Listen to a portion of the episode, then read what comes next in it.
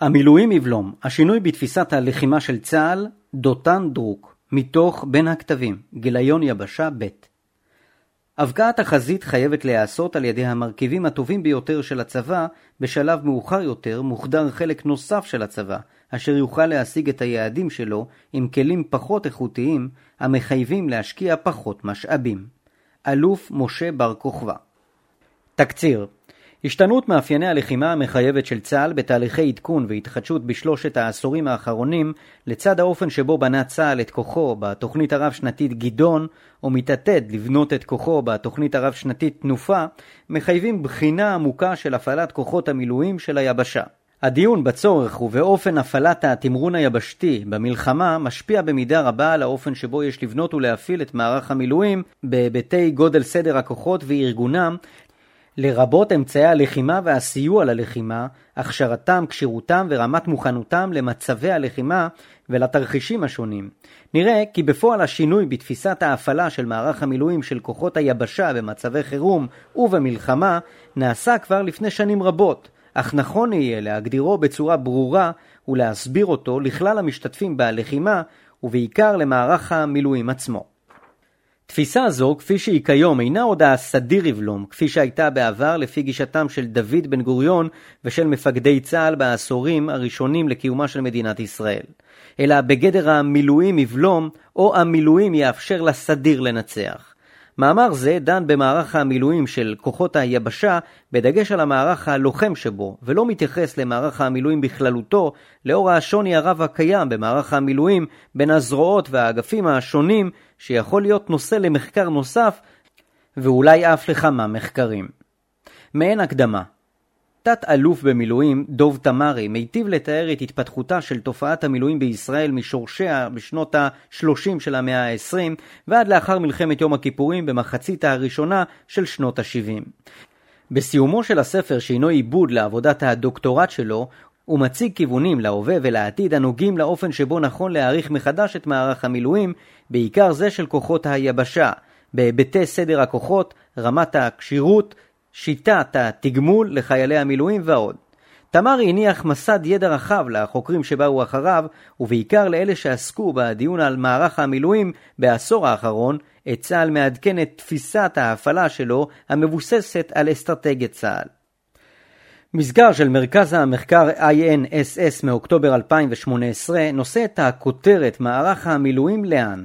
ולאורך פרקיו דנים החוקרים השונים, אנשי אקדמיה ואנשי מעש משרתי מילואים בעצמם, בסוגיות השונות המאפיינות את מערך המילואים. בכתב העת מערכות פורסם גיליון יהודי למערך המילואים בחודש מאי 2004, ובו איגוד מאמרים דומה שבחן את הנושא מהיבטיו השונים, והיה למעשה סיומה של עבודת מטה בצה"ל, אשר ביקשה להניח המלצות לאופן שבו יש לקיים מערך זה. כפי שמשתקף מהמסמכים שתוארו לעיל, ניכרת מורכבות בדיון על מערך המילואים ועל מקומו בתפיסת הביטחון של מדינת ישראל בכלל ובתפיסת ההפעלה של צה"ל בפרט, כפי שזו התגבשה במהלך כעשור וחצי, בדגש על שנות תוכנית רב-שנתית גדעון. בדיון על מערך המילואים נראה כי קשה לצה"ל להשתחרר ממסורות קודמות ומהניסיון של הפעלת המילואים במלחמה, בעיקר נוכח תרומת מערך המילואים לניצחונות על צבאות ערב במלחמות ששת הימים ויום הכיפורים. עם זאת, נראה כי מאז מלחמת לבנון הראשונה השתנה משהו בתפיסת ההפעלה של צה"ל ובגישתו לצורך להפעיל את כוחות המילואים, לפחות בכל הקשור להפעלתם בחזית הלחימה העיקרית. מטרת המאמר היא להמליץ על האופן שבו יש להפעיל את מערך המילואים המשתתף בתמרון היבשתי לאור האתגרים הניצבים בפני צה"ל בהווה ובעתיד ולהתאים את בניין הכוח של מערך זה. יודגש כי מאמר זה לא עוסק בסוגיות חברתיות וכלכליות של מערך המילואים אשר נידונו במקומות אחרים. המילואים יכריע ממלחמת העצמאות ועד מלחמת יום הכיפורים תפיסת ההפעלה של צה"ל. לאחר מלחמת העצמאות נקבע גודלו של הצבא, זה הסדיר וזה אשר התייצב לפי קריאה. התפיסה להפעלת הצבא הייתה שאת משימות הביטחון השוטף יבצעו בעיקר כוחות סדירים לצד כוחות ההגנה המרחבית, שבהם ראו מנהיגי המדינה והצבא חלק בלתי נפרד ממערך ההגנה על הגבולות. הכוחות הסדירים יהיו אלה שיבלמו את מתקפת האויב ובכך יאפשרו גיוס והתארגנות כוחות המילואים שיופעלו במתקפה שתביא להכרעת האויב בשטחו. כך, עד למלחמת יום הכיפורים נשא הצבא הסדיר בנטל ההגנה והבלימה, והדוגמה המתאימה ביותר לתפיסה זו היא הבלימה או ניסיונות הבלימה של המערך הסדיר את פלישת צבאות סוריה ומצרים ב-6 באוקטובר 1973. קרבות ההגנה והבלימה שניהלו כוחות המערך הסדיר אפשרו את גיוסם של כוחות המילואים, התארגנותם והנאתם לחזיתות השונות. כוחות המילואים הצליחו להיכנס ללחימה בעיתוי שסייע לכוחות המערך הסדיר לבלום את התקפות האויב, וכבר כיומיים מפרוץ הלחימה הוטלה התקפת נגד ראשונה בחזית המצרית. ניסיון חיובי זה של הפעלת מערך המילואים במלחמת יום הכיפורים לא נשען על ניסיונות דומים שקדמו לו ובכך ייחודו. במלחמת סיני נתקלו חלק מחטיבות המילואים בקשיים רבים עד כדי כישלון בהשגת המשימות שהוטלו עליהן ואף במקרה אחד הודח מפקד חטיבה אשר נכשלה במשימתה. כישלונות של כוחות המילואים היו גם במקומות אחרים, לצד הצלחות של כוחות ממערך זה, אך המסקנות העיקריות מהפעלת יחידות המילואים היו שיש לשפר את מוכנותם ללחימה, הן בהיבטים המקצועיים והן בהיבטים של רוח הלחימה. בנושא יכולת הפיקוד של המפקדים, ובעיקר של מפקדי החטיבות במילואים, מזכיר תמרי שאלה מפקדים שהיו בעלי ניסיון פיקודי ומבצעי ממלחמת העצמאות, אך במשך הזמן שעבר מסיומה ועד למלחמת סיני, לא הוכשרו ולא אומנו לתכנן ולנהל מבצעים כנדרש ממפקדים ברמתם. לאחר מלחמת סיני המשיכו כוחות המילואים להיקרא לאימונים בכדי לשמר את מידת כשירותם כחלק מהמוכנות למלחמה. נוסף על כך, המשיכו כוחות המילואים לבצע תעסוקה מבצעית כחלק מהביטחון השוטף בגבולות, אך בעיקר במשימות הגנתיות. כאשר הוחלט על ביצוע פעולה התקפית, הוטלה המטלה על יחידות סדירות, שגם הרמה המקצועית ורוח הלחימה של חלקן לא היו גבוהות במיוחד לפני מלחמת סיני ואף לאחריה. במקרים שבהם שותפו יחידות מילואים בפעולות התקפיות, היו אלה משימות סיוע בעיקרן, ולא בראש החץ, הפושט או התוקף. בשבועות שקדמו למלחמת ששת הימים גויסו יחידות מילואים רבות כחלק מהכוננות של צה"ל לקראת המלחמה. יחידות המילואים ערכו אימונים רבים שמטרתם הייתה להביאן לכשירות ולמוכנות המתאימות למלחמה.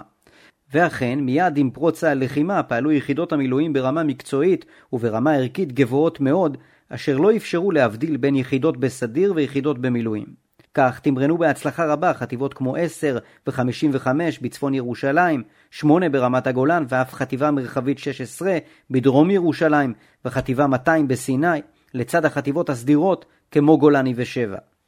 לאחר מלחמת ששת הימים המשיך מערך המילואים לשמור על כשירותו באמצעות אימונים כפי שעשה לפני המלחמה ולבצע תעסוקה מבצעית במסגרת הביטחון השוטף בהיקף גדול יותר בשל הגידול שחל בשטחי מדינת ישראל לאחר המלחמה והצורך להחזיק בשטחים אלו כוחות צבא לשמירת הביטחון והסדר, בסוגריים בעיקר בשטחי רצועת עזה, יהודה ושומרון, סגור סוגריים. בתקופה שבין מלחמת ששת הימים למלחמת יום כיפור נערכו מבצעים התקפיים רבים בכל הגזרות, חלקם בתוך השטחים שבשליטת ישראל, רצועת עזה, יהודה ושומרון, וחלקם בשטחי מדינות ערב, מצרים, ירדן, סוריה ולבנון.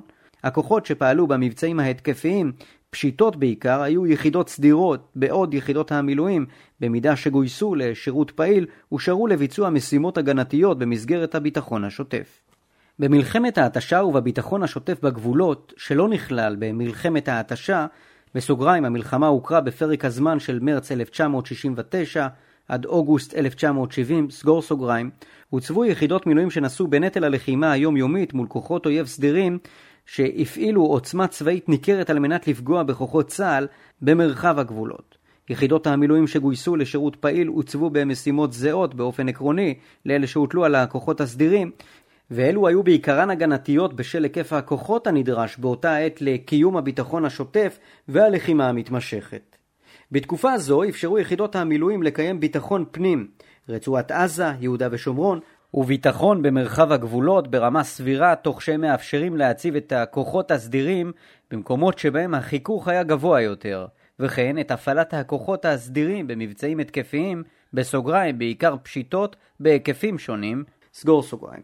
לקראת מלחמת יום הכיפורים במסגרת כוננות כחול לבן ולאחריה, למרות ההתראות השונות על פריצתה של לחימה, לא גויסו כוחות המילואים כפי שגויסו לפני מלחמת ששת הימים.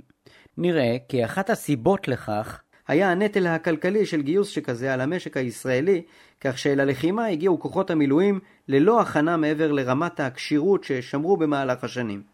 פער נוסף שהיה בכוחות המילואים שגויסו והופנו לחזיתות הלחימה, היה באמצעי הלחימה ובכלי ניוד שכן בצה"ל, שלאחרי מלחמת ששת הימים, רווחה השיטה שבה ההקמה של יחידות יכולה להתבצע גם כאשר הצטיידותן באמצעי לחימה ובאמצעי ניוד תיעשה לפי תוכנית רב-שנתית. אמנם כוחות המילואים לא הגיעו למלחמה עם הכנה מוקדמת כפי שהייתה במלחמת ששת הימים ואף ללא ציוד מלא, אך האיום הקיומי, הלקחים משעות ומימי הלחימה הראשונים, ובעיקר הניסיון בלחימה מול צבאות סדירים, כפי שצברו במלחמת ששת הימים ובמלחמת ההתשה, הביאו לכך שיחידות המילואים נלחמו בדומה לרמה שהפגינו היחידות הסדירות. הבגרות של המשרתים ביחידות אלה היכולת להבין את תמונת הקרב ואת הלקחים שנלמדו, הביאו יחידות אלה להתמודדות טובה עם האתגרים שהוצבו בפניהם. העוצמה שבכמות הכוחות שהופעלו מעבר למתקפה בשתי החזיתות, ואופי יחידות המילואים, הביאו להכרעת הלחימה בשתי החזיתות. ללא סדר כוחות גדול שהופעל מ-48 שעות מפרוץ המלחמה ואילך עד להשגת הפסקת האש, וללא האיכות ורוח הלחימה שהביאו עימן יחידות המילואים, ייתכן שתוצאות המלחמה היו אחרות, וצה"ל היה זה שמבקש הפסקה של אש. המילואים יכריעו, לעיתים, ממלחמת יום הכיפורים ועד מלחמת לבנון השנייה. מלחמת יום הכיפורים הייתה המלחמה האחרונה ככל הנראה שבה הופעלו כוחות המילואים לפי תפיסת הביטחון שהגה בן גוריון שבה הסדיר יבלום והמילואים יכריעו. אחרי המלחמה הזו הלכה ופחתה התחושה של איום קיומי על מדינת ישראל, והפעלת הצבא במבצעים ובמלחמות הבאות הייתה מוגבלת, הן במטרות והן במשאבים, לרבות הפעלת כוחות המילואים. מאז מלחמת ששת הימים מחזיקה ישראל במרחבים אשר מחייבים השקעה של כוחות צבא לשמירת הביטחון והסדר מעבר למרחבי הגבול, וכוחות המילואים השתתפו ועדיין משתתפים במשימות הביטחון השוטף במרחבים אלה. התפיסה הכללית בצה"ל הייתה שכוחות המילואים מהווים כוח שמגדיל את יכולות הכוחות הסדירים בביצוע משימות הביטחון השוטף, לצד אפשור הוצאת הכוחות הסדירים ממשימות הביטחון השוטף לצורכי אימונים. באופן זה ראו בצה"ל את כוחות המילואים כסדר כוחות המאפשר את הוצאת הכוחות הסדירים לשם הפעלתם במבצעים מוגבלים, אשר לא מחייבים את הפעלת כלל העוצמה הצבאית, ובה את כוחות המילואים באופן רחב. כך, במבצעים ההתקפיים שבוצעו בין מלחמת יום הכיפורים למלחמת לבנון הראשונה, הופעלו בעיקר כוחות סדירים לרבות גדודי וחטיבות ההדרכה, שנתפסו כיחידות סדירות לכל דבר ועניין. במבצע ליטני במרץ 1978 לדוגמה, שהיה מבצע התקפי שכלל כוחות רבים, הכוחות שהופעלו היו כוחות סדירים ובכללם חטיבות גולני, צנחנים, 7, 188 ובית הספר למ"כים, לצד החטיבות המרחביות של גבול הצפון, שעסקו בעיקר במשימות הגנה וסיוע לחטיבות התוקפות. לקראת מלחמת לבנון הראשונה, עם ההבנה שהלכה והתחזקה במדינה כולה ובצה"ל בפרט, שידרש מבצע צבאי נרחב כדי לשנות את המצב שבו מאוימים יישובי הצפון באופן קבוע ממחבלים הפועלים בגבול לבנון, עודכנו התוכניות האופרטיביות המתאימות בסוגריים, תוכנית אורנים לגווניה, סגור סוגריים, והותאמו לכך אימוני היחידות שצפוי היה שישתתפו במבצע מסוג זה, במלחמה זו הופעלו סדרי כוח גדולים של צה"ל, ובתוכם הופעלו גם כוחות מילואים שכללו חטיבות לוחמות, השלמות למפקדות מדרג החטיבה ומעלה, וכן יחידות סיוע שונות במילואים והשלמות למערכים מקצועיים סדירים. כוחות המילואים היוו חלק מהאוגדות שתמרנו לעומק שטח לבנון עד לכביש ביירות דמשק, עם זאת, החטיבות שהובילו את הלחימה והתנגשו ראשונות באויב הפלסטיני ובאויב הסורי היו החטיבות הסדירות, תוך שחטיבות המילואים מופעלות בעקביהן ומתגברות אותן היכן שאלה לא הצליחו להשלים את משימתן בעיתוי הנדרש. נראה כי במלחמת לבנון הראשונה, לאור הצורך בסדר כוחות גדול, חזרו כוחות המילואים להוות חלק מהתמרון ההתקפי, ולא הסתפקו רק בהחלפת הכוחות הסדירים ובשחרור האחרונים למבצעים התקפיים. אלוף משה בר כוכבא הגדיר בצורה מדויקת, כך נראה גם כיום, את ההבדל בין תפיסת הפעלת הכוחות הסדירים במלחמה לבין הפעלת כוחות המילואים במלחמה. הבקעת החזית חייבת להיעשות על ידי המרכיבים הטובים ביותר של הצבא. בשלב מאוחר יותר מוחדר חלק נוסף של הצבא, אשר יוכל להשיג את היעדים שלו עם כלים פחות איכותיים, המחייבים להשקיע פחות משאבים, וצוות המילואים של השריון מסוגלות אמנם למלא את כל המשימות כפי שעושות זאת העוצבות הסדירות, אך עם זאת, ישנם גם מצבים שבהם חשוב מאוד להכניס לקרב יחידות סדירות. יחידה סדירה חיה על הטנקים, היא מעודכנת בתורה, מכירה את השטח, ויש לה התנאים הטובים ביותר להצלחה. משום כך, נראה כי נכון הוא להקצות את האמצעים הטובים ביותר למערך הסדיר. בשנים לאחר סיומה של מלחמת לבנון הראשונה ועד לנסיגה, בסוגריים על שלביה, סגור סוגריים, בשנת 1985, לאזור רצועת הביטחון, הופעלו גם כוחות מילואים לצורך החזקת השטחים שהיו בשליטת צה"ל. זאת בדומה להפעלת כוחות המילואים למשימות הביטחון השוטף בגבולות ובאזורי עזה, יהודה ושומרון. לאחר נסיגת צה"ל לרצועת הביטחון בשנת 1985, כמעט ולא הופעלו כוחות המילואים בתוך רצועת הביטחון, למעט תגבור הכוחות הסדירים בחיילים שמילאו תפקידים ייעודיים, השלמות למפקדות, צוותי מילואים ביחידות מיוחדות, בסוגריים סדירות, סגור סוגריים, נהגים וכדומה. במשימות הביטחון השוטף בגבולות ובאזורי עזה, יהודה ושומרון הופעלו כוחות המילואים בעיקר במרחבים שבהם הסיכוי ללחימה היה נמוך יחסית, ואילו הכוחות הסדירים הופעלו בקווים חמים יותר. לדוגמה, הגדודים שפעלו בתוך רצועת עזה, בסוגריים הכוונה לכוחות שפעלו בלב הרצועה ובמשימות ההגנה על היישובים היהודיים בה, סגור סוגריים. בשנות ה-90 וכן בגבול לבנון היו בעיקר סדירים, אם כי לעיתים הופעלו בהם כוחות מילואים כצורך למענה על פער וסדק סדיר. לעומת זאת, בשטחי יהודה ושומרון נוכחותם של כוחות המילואים הייתה רבה מזו שהייתה בגזרות אחרות, בעיקר הודות לאיום הנמוך יחסית שנשקף לחיילי צה"ל באזורים אלה. עם פרוץ אינתיפאדת אל-אקצא בסתיו 2000 גויסו כוחות מילואים לצורך תגבור הכוחות באזורי עזה, יהודה ושומרון, מאחר שהכוחות הסדירים לא הספיקו בכדי לתת מענה לאירועים. עם זאת, במוקדי החיכוך החמים יותר הופעלו בדרך כלל כוחות סדירים, והעדפה הייתה לשחרר כוחות סדירים מקווים פחות חמים, ואת מקומם תפסו כוחות מילואים. שיטה דומה מתקיימת עד ימינו. בתקופה זו העדיף צה"ל להפעיל את חטיבות ההדרכה, בסוגריים, בית ספר לשריון, בית ספר לחי"ר ובית הספר לקצינים, סגור סוגריים, על פני גיוס חטיבות מילואים והטלתן ללחימה, כפי שסברו מפקדי צה"ל בעבר, שחטיבות ההדרכה הן סוג של חטיבות סדירות ולכן הן עדיפות על חטיבות המילואים. מבצע חומת מגן במרץ 2002 חייב את הפעלת כוחות המילואים בדומה לצורך שעלה ביציאה למלחמת לבנון הראשונה, אם כי בהיקף קטן מזה שנדרש ב-2006. חטיבות המילואים גויסו והופעלו במקרים מסוימים לצד החטיבות הסדירות בחזית הלחימה, ובמקרים אחרים במקומות שבהם החיכוך היה נמוך יותר. במקרים אחרים החליפו את הכוחות הסדירים בגזרות אחרות, ובכך שחררו אותם למשימות הלחימה העיקריות באותה העת. בשנים שלאחר מבצע חומת מגן המשיכה מגמת הפעלת הכוחות הסדירים למבצעים התקפיים באזורי עזה, יהודה ושומרון. בעוד כוחות המילואים מושקעים בעיקר במשימות הגנתיות, לרבות תפיסת הקווים מול לבנון, לאור השקט היחסי ששרר בגזרה זו מאז הנסיגה.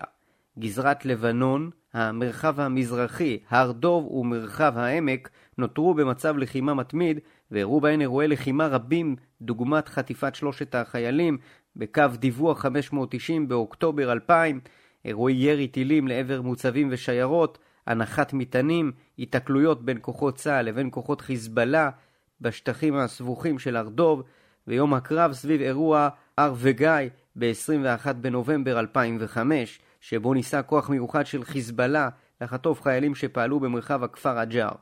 על פי רוב, במרחב זה המשיכו לפעול רק כוחות סדירים, בעוד שבשאר הגבול הופעלו גם כוחות מילואים, כמו גדוד מילואים מחטיבה 5, אשר ביומו האחרון בתעסוקה בקו זרעית, בחזית לבנון, חווה את אירוע חטיפתם של שני לוחמים, לצד מותם ופציעתם של נוספים, אירוע שהביא לתחילתה של לחימה שלימים הפכה למלחמת לבנון השנייה.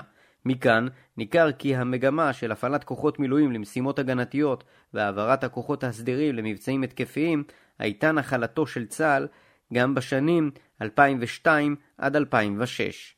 עם פרוץ מלחמת לבנון השנייה יועדו כוחות המילואים שגויסו להחלפת הכוחות הסדירים בתעסוקות המבצעיות ושחרורם להכנות לקראת לחימה האפשרית בלבנון לצד שחרור הכוחות הסדירים ממשימות הביטחון השוטף, הופעלו כוחות המילואים לתגבור גזרות מסוימות, דוגמת הפעלת חטיבת החרמון על כל גדודי המילואים שלה, לתפיסת מרחב החרמון, אשר שחררה את גדוד ההנדסה הסדיר שהחזיק במרחב זה, ונערכה להגנה חזקה על נכס חיוני זה. בשלבים הראשונים של מלחמת לבנון השנייה הופעלו רק הכוחות הסדירים למבצעים התקפיים שכונו במקומות מסוימים שלב הפשיטות, וכוחות מילואים נוספים לא הופעלו בינתיים, אלא רק נערכו למקרה שבו יוחלט על תמרון רחב היקף. ואכן, ההחלטה על תמרון רחב היקף, בסוגריים, על שלביו השונים, סגור סוגריים, הביאה לגיוס חטיבות המילואים של פיקוד הצפון וחלק מחטיבות המילואים של פיקוד המרכז. חטיבות אלה פעלו במסגרת האוגדות הסדירות, בסוגריים, עוצבת האש, עוצבת הפלדה ועוצבת הגליל, סגור סוגריים. ואוגדת המילואים של פיקוד הצפון, בסוגריים, עוצבת נתיב האש, סגור סוגריים, ופעלו גם בחזית הלחימה, בסוגריים, בעיקר אוגדת נתיב האש וחטיבת אלכסנדרוני, סגור סוגריים, וגם כדרג שני לאחר הכוחות הסדירים, כאשר הן תופסות את המרחבים שעזבו החטיבות הסדירות עם התקדמותן לעומק השטח. במלחמת לבנון השנייה הוכח שוב שכאשר נדרש תמרון רחב היקף, מהווים כוחות המילואים חלק בלתי נפרד ממנו, ובלעדיהם לא ניתן לבצע מהלך כזה. עם זאת, הפערים הרבים שהתגלו בכשירות ובמוכנות כוחות המילואים העלו לסדר היום את הצורך להשקיע במערך המילואים, באם צה"ל מתכוון להפעילו בלחימה. המילואים יכריעו ממלחמת לבנון השנייה ועד מבצע צוק איתן, תפיסת ההפעלה של צה"ל. המצב הביטחוני בגבולות ובאזורי יהודה ושומרון היה טוב מבעבר, וכוחות המילואים הופעלו למשימות הביטחון השוטף, כאשר מבצעים התקפיים בוצעו על ידי הכוחות הסדירים, לרוב בסדר גודל של גדוד עד חטיבה, בעיקר בגזרת עזה. המגמה להפעיל כוחות מילואים בגזרות פחות חמות המשיכה כך שבגבול עזה, שבו הסיכוי ללחימה היה הגבוה ביותר, פעלו בעיקר כוחות סדירים, גם בהחזקת הביטחון השוטף וגם בביצוע מבצעים התקפיים מוגבלים, בסוגריים, פשיטות, סגור סוגריים, אמנם בתכנון האופרטיבי לזירות המבצעים השונות נכללו גם כוחות מילואים, אך בעיקר לתמרון רחב היקף, ואילו בתוכניות שכללו תמרונים ממוקדים וקצרי זמן בסוגריים פשיטות, סגור סוגריים, כמעט ולא נכללו כוחות כאלה, אלא רק במקרים שבהם לא ניתן יהיה לרכז את כל הכוחות הסדירים בזירת המבצעים הנדרשת. בחזית לבנון המשיכו לבצע יחידות מילואים תעסוקות מבצעיות, אם כי בעיקר מתוך הכרח שנבע מפער בסדר כוחות סדיר. בשנים 2007 עד 2008 נערכו הכנות למקרה שבו תידרש לחימה ברצועת עזה. במסגרת ההכנות תורגלו כלל החטיבות הסדירות וכן חטיבות המילואים של פיקוד הדרום, בסוגריים של עוצבת סיני, בתרחישים האפשריים, והועלתה מוכנותם ללחימה. ואכן, ב-27 בדצמבר 2008 נפתח מבצע עופרת יצוקה, שבו הופעלו החטיבות הסדירות לתמרון מוגבל ברצועת עזה. עם התמשכות המבצע והצורך לאפשר את התקדמות החטיבות הסדירות לעומק השטח, הופעלו גם כוחות מילואים, אך בסדר כוחות מצומצם. חטיבה אחת וכמה גדודים משתי חטיבות נוספות, ואלה תפסו את השטחים שעזבו הכוחות הסדירים ואפשרו את התקדמותם לעומק השטח. מבצע עופרת יצוקה, שהוא דוגמה למבצעים מוגבלים המאפיינים את הלחימה בעולם בכלל ובישראל בפרט בעשור וחצי האחרונים, העמיד שוב לדיון את הנוסחה של הסדיר יבלום והמילואים יכריעו. ניכר כי המבצעים המוגבלים שינו לא רק את אופי הלחימה ואת מטרותיה, כי אם גם את הפעלתו של הכוח הצבאי בישראל, הנדרש בסדרי גודל פחותים. על כן, הכוח הסדיר מופעל להכרעה, בעוד שכוחות המילואים מתגברים אותו בסדר כוחות קטן למדי, ולא פועלים לצידו כפי שפעלו במלחמת ששת הימים ובמלחמת יום הכיפורים. גם במבצעים הבאים, עמוד ענן וצוק איתן, אמנם גויסו כוחות מילואים ובהיקפים גדולים מאוד, אך רובם הופנו להחלפת הכוחות הסדירים בכדי שאלה יוכלו להתארגן ללחימה התקפית בחזית עזה, וחלקם הופנו להתארגן ואף לפעול במסגרת מבצע מוגבל. במבצע עמוד ענן ובמבצע צוק איתן גויסו רק חלק מחטיבות המילואים של עוצבת סיני, ועל פניהן העדיף צה"ל להפעיל את חטיבות ההדרכה, כאשר במבצע צוק איתן אלה אכן לחמו בפועל בתוך רצועת עזה. לעומת זאת, אף חטיבת מילואים לא הופעלה בו, בסוגריים, אלא אם מחשיבים את חטיבת בית הספר לקצינים ככזו. למרות לקחי מלחמת לבנון השנייה ודוח וינוגרד, שבא בעקבותיה, הרי שלאחר תהליך החזרה לשורשים שהנהיג הרמטכ"ל דאז גבי אשכנזי, חזר לאיתו תהליך הכרסום בכשירות ובמוכנות מערך המילואים. הכרסום מתבטא במחסור באמצעי לחימה יחסית לתקן היחידות, בטיפול לוקה בחסר בציוד במחסני החירום, בהפחתה הולכת וגוברת במשאבי האימונים, בסוגריים ימי מילואים, תחמושת, אמצעי לחימה ועוד, סגור סוגריים, ועם הזמן גם בכמות האימונים והתעסוקות המבצעיות. באביב 2014, חודשים ספורים לפני מבצע צוק איתן, קיצצה זרוע היבשה את האימונים לרוב מערך המילואים שתוכננו להתבצע בחציון ב' של אותה השנה. הנימוק שניתן היה מחסור בתקציב, והוא נתפס כחלק מהמאבק של צה"ל על תקציב הביטחון מול משרד האוצר. קיצוץ זה הביא למרמור נרחב בקרב המפקדים והלוחמים במילואים, ובייחוד ביחידות שאימוניהן בוטלו. לדוגמה, במהלך השתלמות מקצועית למפקדי גדודים במילואים, הבין מפקד ההשתלמות כי נדרש תיווך בכיר למהלך, והוכנסה שיחה של מפקד זרוע היבשה דאז, אלוף גיא צור, עם המג"דים שנכחו בהשתלמות. השיחה הייתה נוקבת מצידם של המג"דים, ונראה כי ההסברים של מפקד זרוע היבשה לא הניחו את דעתם. דוגמה זו, אשר ניתן למצוא נוספות דומות לה, בסוגריים, אם כי לא בהיקף הזה, סגור סוגריים, מעידה על סדר העדיפות הברור של צה"ל לגבי מערך המילואים, וכן על הצורך לבצע תיווך והסברה לכל פעולה המכוונת לרמת הכשירות והמוכנות של מערך המילואים. במשך השנים מאז מלחמת לבנון השנייה כונסו ועדות אחדות לבחינת מערך המילואים בהיבטים שונים ואף הונחו המלצות שונות. אשר בחלקן אומצו וחלקן לא. בדרך כלל עסקו ועדות אלה, ובעיקר אלה שכללו גורמים מחוץ לצה"ל, בתנאי השירות והתגמולים של המשרתים במילואים, ולכן הן אינן תורמות לדיון במאמר זה. הוועדות שהוקמו בתוך צה"ל לבחינת מערך המילואים, כמו הוועדה בראשות האלוף דאז רוני נומה, גיבשו המלצות שהביאו בין השאר לכך שתוגדר כשירות דיפרנציאלית בימיו של הרמטכ"ל גדי איזנקוט, אם כי המלצות מסוג זה ניתנו גם בעבר ואף יושמו במידה זו או אחרת. מהסדיר יבלום לתפיסת המילואים יבלום, או המילואים יאפשר לסדיר לנצח. במבצעים האחרונים העדיפו בצה"ל להפעיל את הכוחות הסדירים ואף את חטיבות ההדרכה על פני הפעלת כוחות המילואים והסתפקו בהפעלה של כוחות מילואים קטנים, בדגש על מקומות שבהם חסרו כוחות סדירים, בעיקר בגדודי הנדסה. העדפה זו מקורה ככל הנראה בהערכת מידת מוכנות גבוהה יותר של המערך הסדיר, מהירות וגמישות ההפעלה של הכוחות הסדירים, אמל"ח מתקדם יותר המצוי בכוחות אלה וכן הפחתת הנטל על מרכיבים לא צבאיים במדינה המושפעים מגיוס מילואים, אף על פי שאלה מגויסים למשימות החלפה בביטחון השוטף, אם כי בסדר גודל קטן יחסית ממה שנדרש גם להפעלה בלחימה בחזית. צורת הפעלה זו של כוחות הסדיר ללחימה בחזית במסגרת מבצע מוגבל לצד הפעלת המילואים בגזרות התעסוקה המבצעיות ולמשימות הגנה בלבד, נובעת גם מהיקף סדר הכוחות הנדרש ללחימה, ואולי בעיקר מתפיסת ההפעלה של צה"ל, שבה הוא מעדיף את האש על התמרון. אין זה המקום לפתוח בו את הדיון בנושא העדפת האש על התמרון, אך תפיסה או מגמה זו מדגישה את אי הרצון של מפקדי צה"ל ואת קברניטי הדרג המדיני להפעיל תמרון קרקעי לתוך השטח שבו פועל האויב, ובהינתן כך, הרי שצה"ל מצוי בדיון פנימי גם בדבר היקף הכוחות הנדרש לתמרון מינימלי שיגביר את היתרונות של הכוחות המתמרנים ויצמצם ככל הניתן את חסרונותיהם. מכאן שצה"ל מכוון לסדר כוחות מתמרן מצויד היטב, בעל יכולת קטלניות רבה ומדויקת, בעל יכולת שרידות גבוהה במיוחד ויכולות נוספות.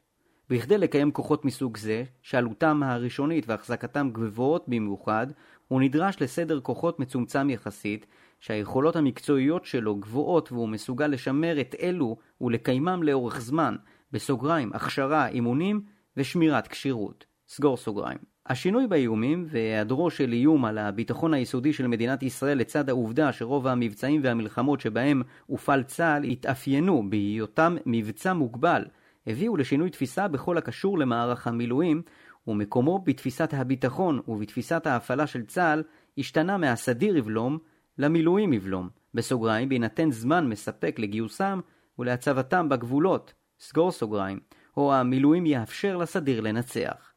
עם זאת, הרי שאופי האיומים הניצבים בפני צה"ל כיום הן בחזית עזה והן בחזית הצפון, בסוגריים, סוריה ולבנון, סגור סוגריים, מביא לכך שמערך המילואים יידרש לכשירות ולמוכנות ברמה גבוהה, כמו זו של המערך הסדיר.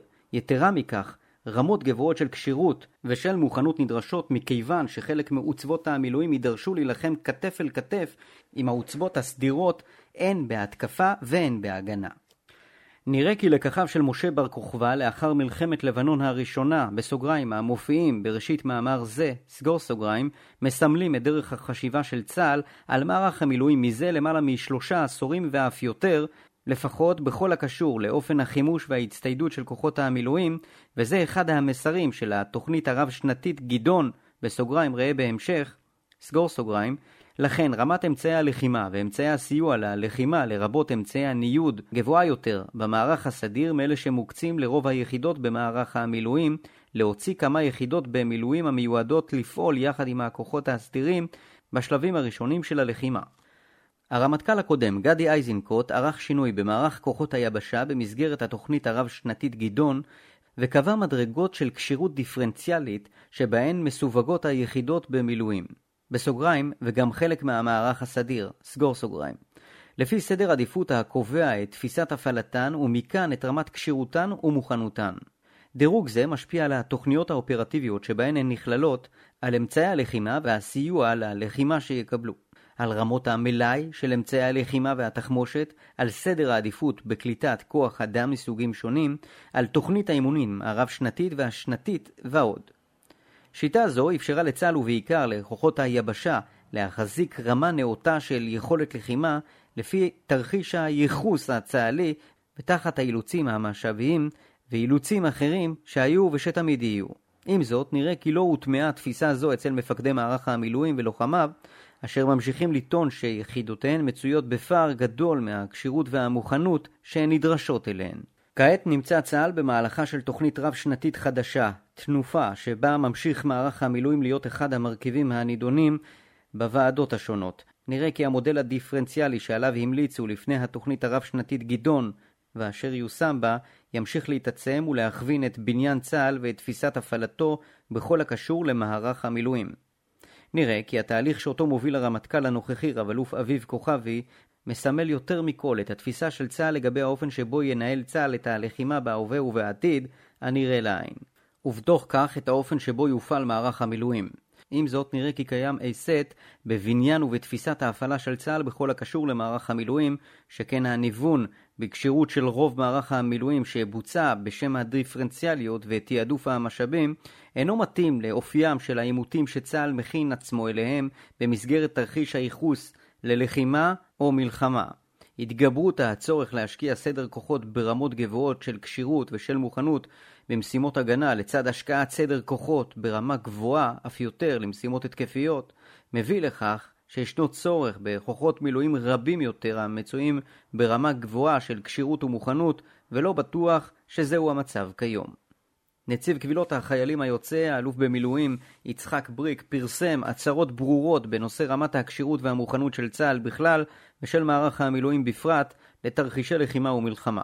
בצה"ל מיהרו להתגונן ולתקוף את הנציב על חריגה מסמכות, אך נראה כי לאחר שנערכה ביקורת פנימית בצה"ל ובמערכת הביטחון, הוויכוח על הנתונים אינו גדול, ונותר רק ויכוח על המשמעויות מהפערים שנמצאו, מבלי לקיים דיון על הדעות השונות ועל תוכנו של דוח בריק, נכון יהיה לומר במידה של זהירות, שנכון יהיה לבחון האם קיים הסט משמעותי בכל הקשור למצבו של מערך המילואים של צה"ל, ובעיקר של כוחות היבשה, לבין הרמה הנדרשת ממנו בתרחיש הייחוס למצבי החירום השונים.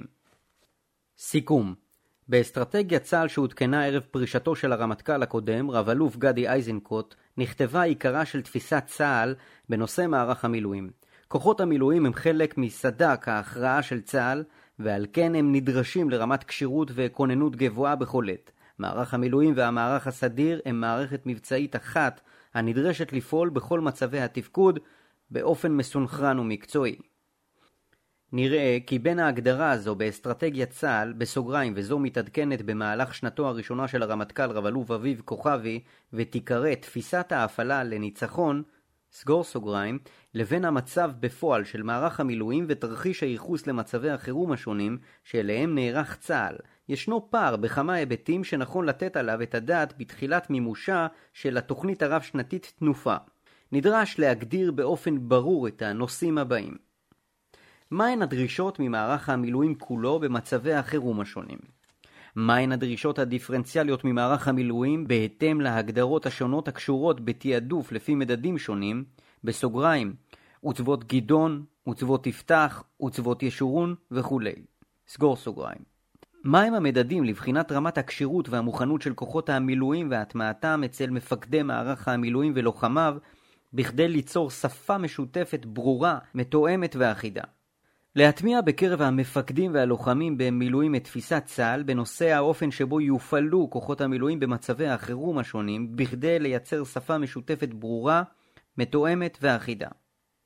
לסיכום, נכון יהיה להגדיר בצורה ברורה ולהטמיע בכל מי ששותף ללחימת צה"ל במצבי השגרה, החירום והמלחמה, את תפיסת צה"ל בנושא האופן שבו יופעלו כוחות המילואים בתרחישים השונים.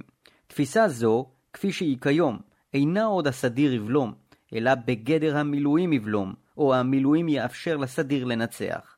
נראה כי נכון לתאר את התפיסה כ"המילואים יאפשר לנצח", שכן כפי שהוצג במאמר, מערך המילואים הלוחם של כוחות היבשה יופעל למגוון משימות, ובהן החלפת סדיר בגזרות הביטחון השוטף ושחרורו ללחימה בחזית, משימות הגנה בחזית שבה נערכת הלחימה העיקרית, בסוגריים עיבוי גזרות ההגנה, סגור סוגריים, לחימה התקפית בעקב הכוחות הסדירים, ולחימת כתף אל כתף עם הכוחות הסדירים בחזית.